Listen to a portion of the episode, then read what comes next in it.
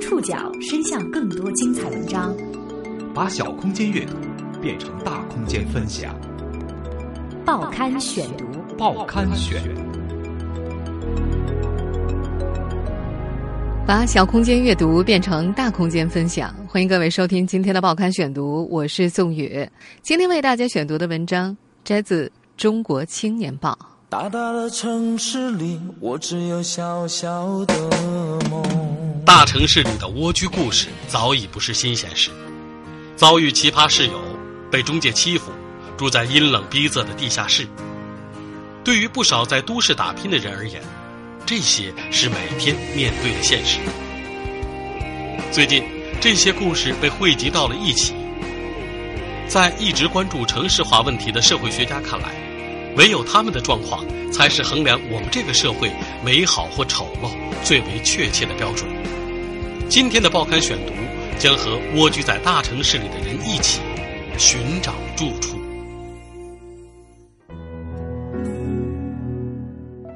王楠刚到上海的时候，身上只揣着一千多块。这个南方某大学的毕业生，经历了磕磕绊绊的两年职业生涯之后，希望能在上海这个大都市谋得体面的生活。没有任何亲戚、朋友、同学，他只能先在求职公寓落脚。他落脚的求职公寓名叫“梦想驿站”，是他到上海之前在网上预定好的，地点就在浦东新区。那是王楠最熟悉的一块地方，因为经常出现在宣传画里的东方明珠电视塔就在这儿。在王楠的心里，它约等于繁华的上海。公寓位于浦东一座高层建筑里，看起来有些破旧，地面瓷砖上还有清楚的磨损痕迹。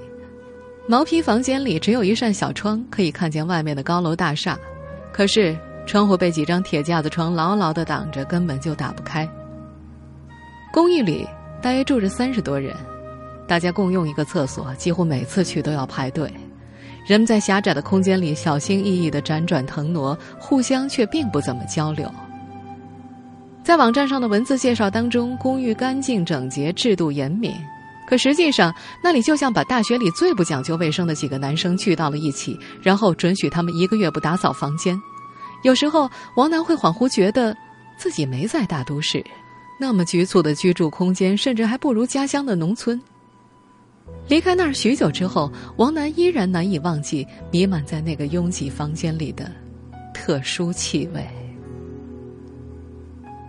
每天都有许多人和王楠一样，去往上海这样的大城市寻求梦想，把自己塞进一个或大或小的屋子里，是他们在大城市需要迈出的第一步。在大城市。找个住处到底有多难？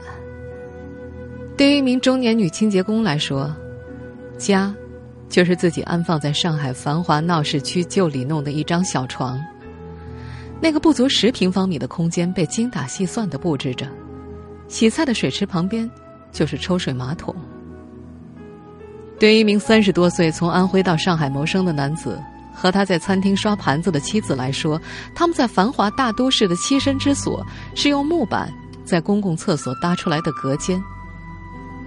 纸壳子和棉絮杂乱的堆在不到两平方米的空间之内，刺鼻的气味让人无法久留。对于为数不少的人来说，家甚至只是广场上的一张张长椅。每当夜幕降临，这座城市的中心广场上。哪一个凳子上都躺着人，在二十四小时营业的麦当劳和肯德基，晚上坐着一群销售人员，趴在餐桌上过夜。从二零零九年开始，社会学家陈应方主持了一项叫做“城市居住者居住生活救助研究”的课题，把这些形态各异的居住空间的故事一一记录下来。他希望通过这项研究，让更多人了解城市里的居住贫困者，特别是各种各样的外来人员是如何寻找他们赖以歇息的一席之地的，以及他们为此需要付出什么样的代价。最近，这些故事被汇集到了一起，书的名字就叫做《寻找住处、居住贫困和人的命运》。一直关注城市化问题的陈应芳觉得，唯有他们的状况才是衡量我们这个社会美好或者丑陋最为确切的标准。从上世纪九十年代在国外留学时就开始关注居住问题的陈颖芳说：“对于世界上的大多数城市而言，像王楠这样的迁移流动人群都是最重要的居住贫困群体。这些年来，他每次到国外参加学术研讨会，都会被带着参观各地的贫民区公租房和面向无家可归者的救助机构。无论是在大阪、东京、首尔，还是巴黎、里昂。”他都见到了成熟的住房保障和住房救济系统。二零零八年，全球金融危机爆发，在日本出现了许多因为无法支付房租或偿还房贷而流浪街头的年轻人。后来，正是在政府和一些民间救助机构的帮助之下，许多人才得到安置，并开始重新回归社会。陈颖芳说：“我们之前一直觉得，居住贫困群体一定是有边界的。”但那次金融危机让我们看到，即使有房产的人，居住生活其实也是非常脆弱。金融危机与失业，失业与失房，失房与流落街头，几乎就像是多米诺骨牌一样连在一起。金融危机结束之后，陈颖芳开始了这项关于居住的研究。在他看来，中国的城市目前面临的情况是，住房产权化的商品逻辑主宰了居住生活的逻辑。根据最近一次公布的《城镇房屋概况统计公报》，中国2005年的住宅私有率就已经达到了百分之八十一点二。2012年有新闻报道指出，中国住房拥有率近百分之九十。可与此同时，在几乎所有的大中城市，都生活着数万到数百万不等的居住贫困者。为了缓解住房短缺性的居住贫困，国家和地方政府颁布各种限购令，抑制房价上涨。建立以购买住房为主体的住房保障体系，结果这些促进房地产总量和购房量的措施，进一步排斥着居住贫困者。陈颖芳说：“在中国，这些年的经济发展当中，住房以及土地成了政府参与经营的大宗商品。这样的背景下，与人生活有关的政府责任以及相关的公共事业都大大的滞后了。”这位社会学家强调，人本应该是社会发展的目的，但是被中国种种宏大的发展目标忽略遮蔽太久了。这项关于居住权利的调查访谈发现了一个被大众有意无意忽视的事实：我们的城市就像一个城堡，城市救助体系也像一个城堡，要靠户口、经济手段才能进来，甚至居住排斥。也可能正在成为大城市政府减轻人口压力的一个重要手段。报刊选读继续播出，寻找住处。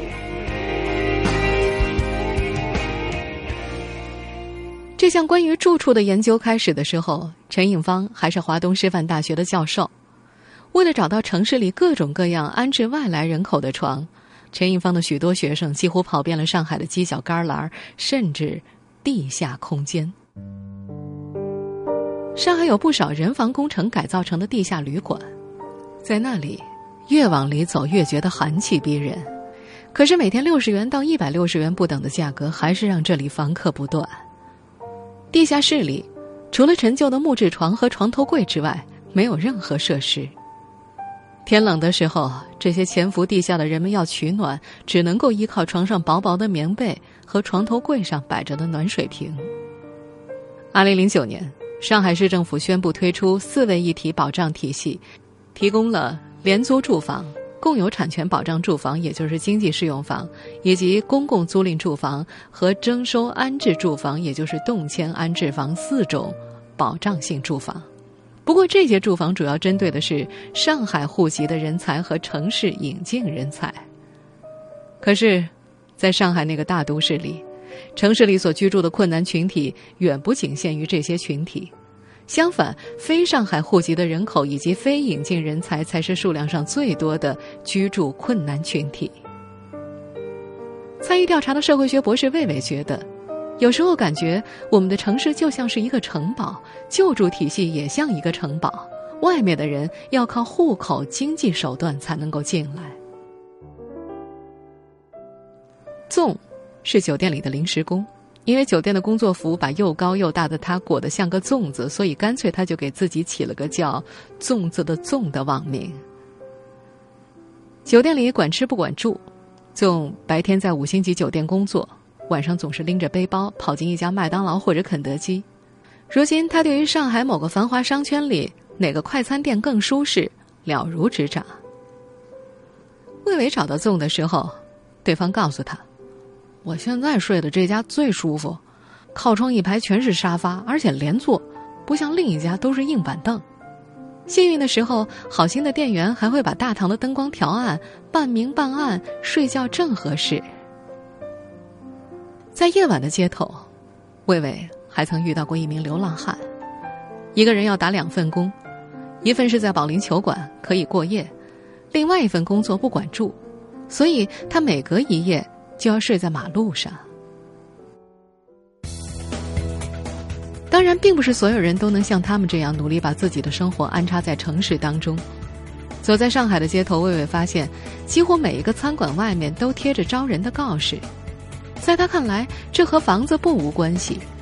上海已经是服务型的产业结构，其中有多少是低端服务？在 KTV、餐饮、洗发行业工作，他们的工资普遍只有三四千元。这样的工资能在上海找到什么房子？魏伟说。很多人觉得，在市场经济中，你没有钱，所以没有办法住好的房子，这是一件多么正常的事情。可是我觉得这样不对。城市一定要保障居住的权利，这是最基本的问题。让魏伟印象深刻的是，他居住在德国的妹妹告诉他，在德国，所有租房者的居住权利都能得到保障，国家会规定房租的定价，房东不能随意提高。即使房子被卖，租客也不会被临时赶出。法国从一九五六年建立起了低租金住房制度，人口超过五万的城镇当中，廉租房占全部住房比例不能低于百分之二十，广大的低收入家庭甚至外来移民都可以申请。当然，于国内的大城市而言，魏伟所听说的这一切都太过遥远了。我们还是回到现实当中吧。如果像前面所说的那样，把国内的大城市比作一座又一座的城堡，那么在上海求职的大学生王楠显然还只能在城堡之外徘徊。当他再也受不了那个叫“梦想驿站”的公寓里浑浊的空气和压抑气氛的时候，只好收拾行李挪去下一个求职公寓。而这些只是发生在城堡外极其普通的一幕。在陈印芳他们撰写的这部访谈录当中，和王楠一起出现的还有二十多个来自社会各个阶层的故事。参与访谈的博士生魏伟说：“我们现在的城市中啊，存在一个规模庞大、灰色的低端房屋租赁市场，它构成了城市吸纳外来流动人员的主要空间。这是在没有居住保障的情况下形成的一个自发的市场，也是一个惨不忍睹的市场。”上海新天地的一名 KTV 女服务员。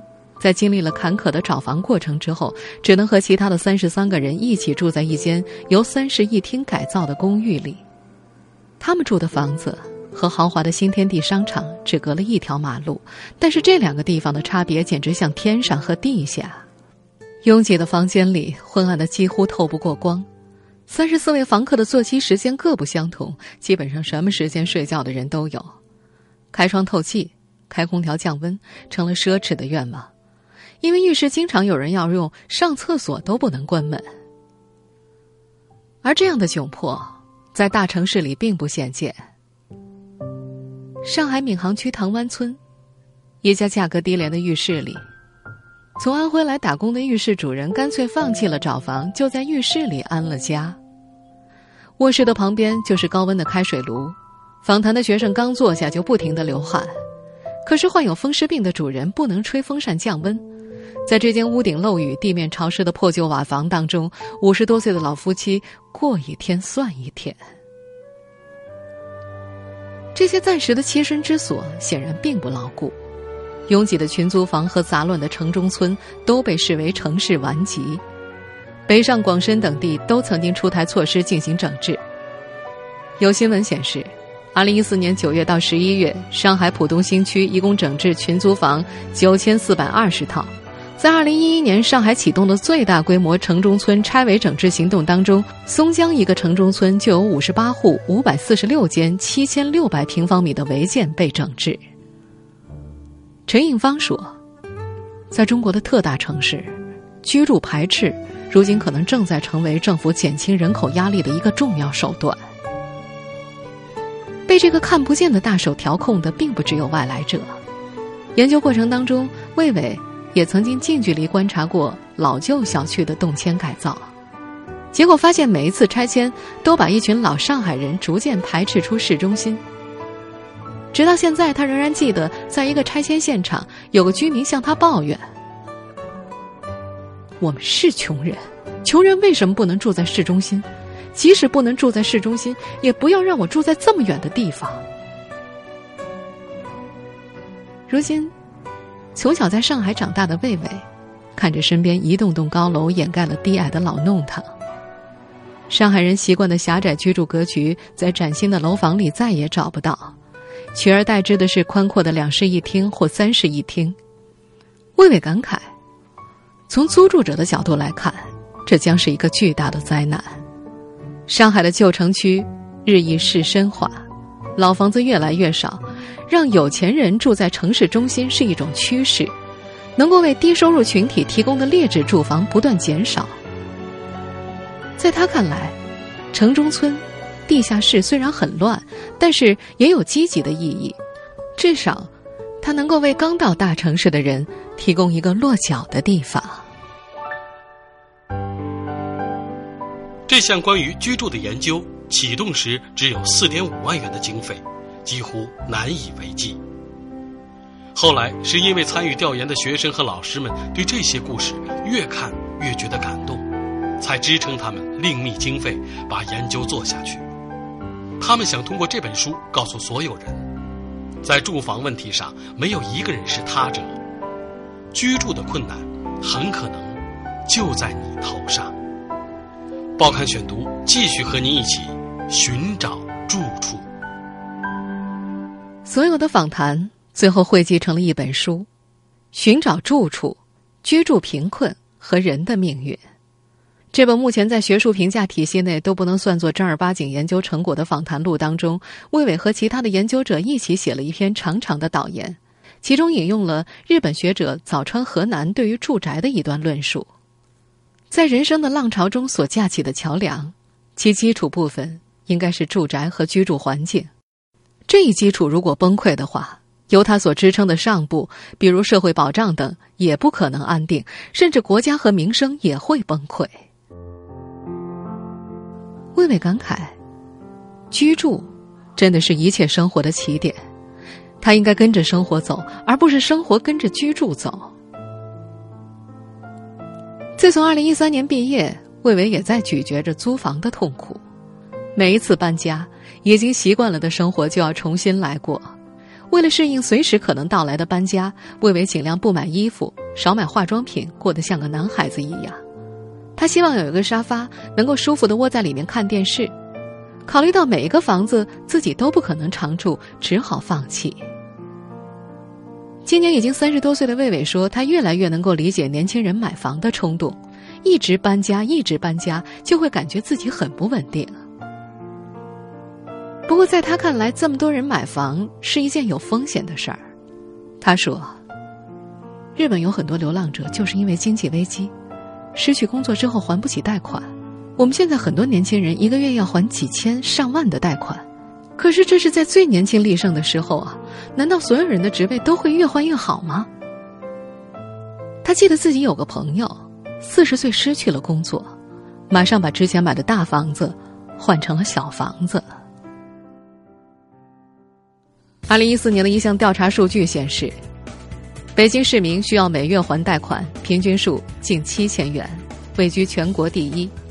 压力第二的是上海，平均每月缴纳住房贷款为四千两百三十八点八元。广州紧随其后，平均每月为四千零二十九点三二元。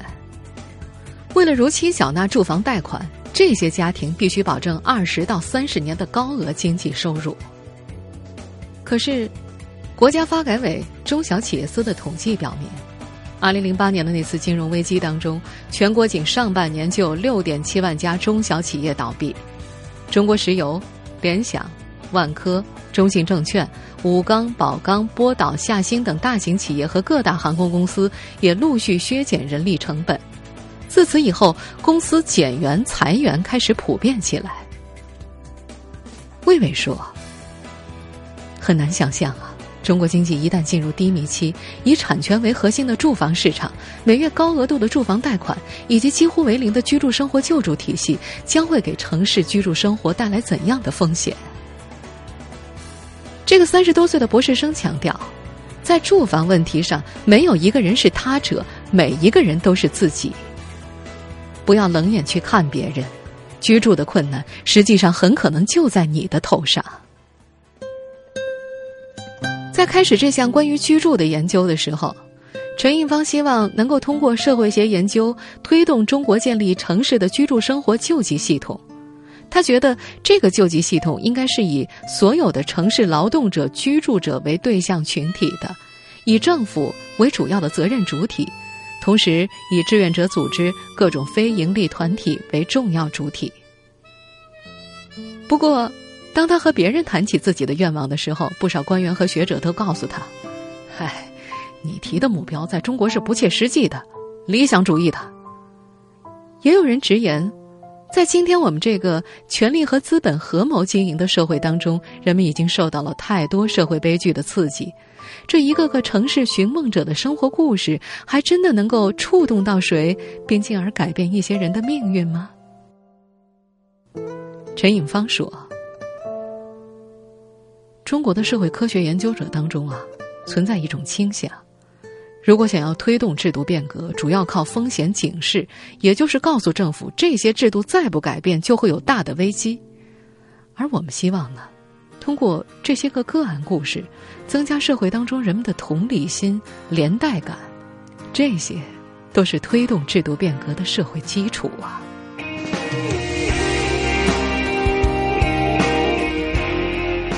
听众朋友，以上您收听的是《报刊选读》，寻找住处，我是宋宇，感谢各位的收听。今天节目内容摘自《中国青年报》。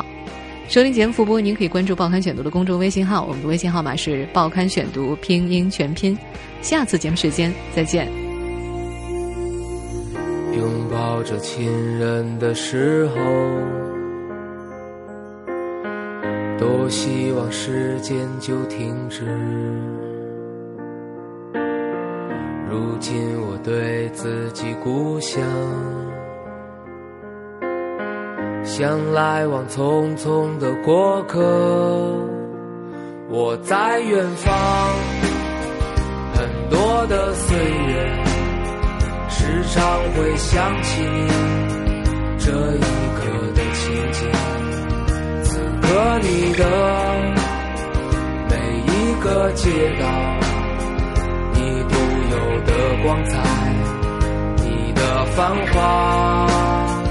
我在远方，很多的岁月，总是会想起你给予我的一切，你给我的每一次爱情，有幸福有疼痛，让我成长。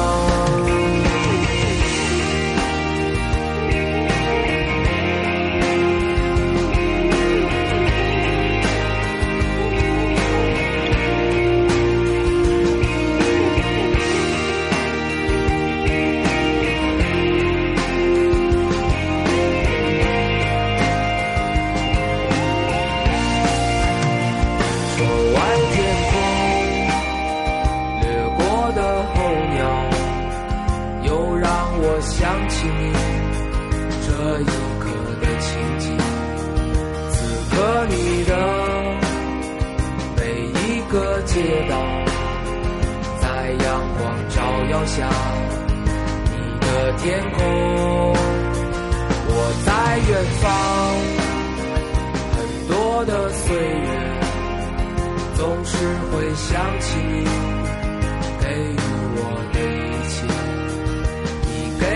的每一个梦想在漂泊的岁月让我坚强。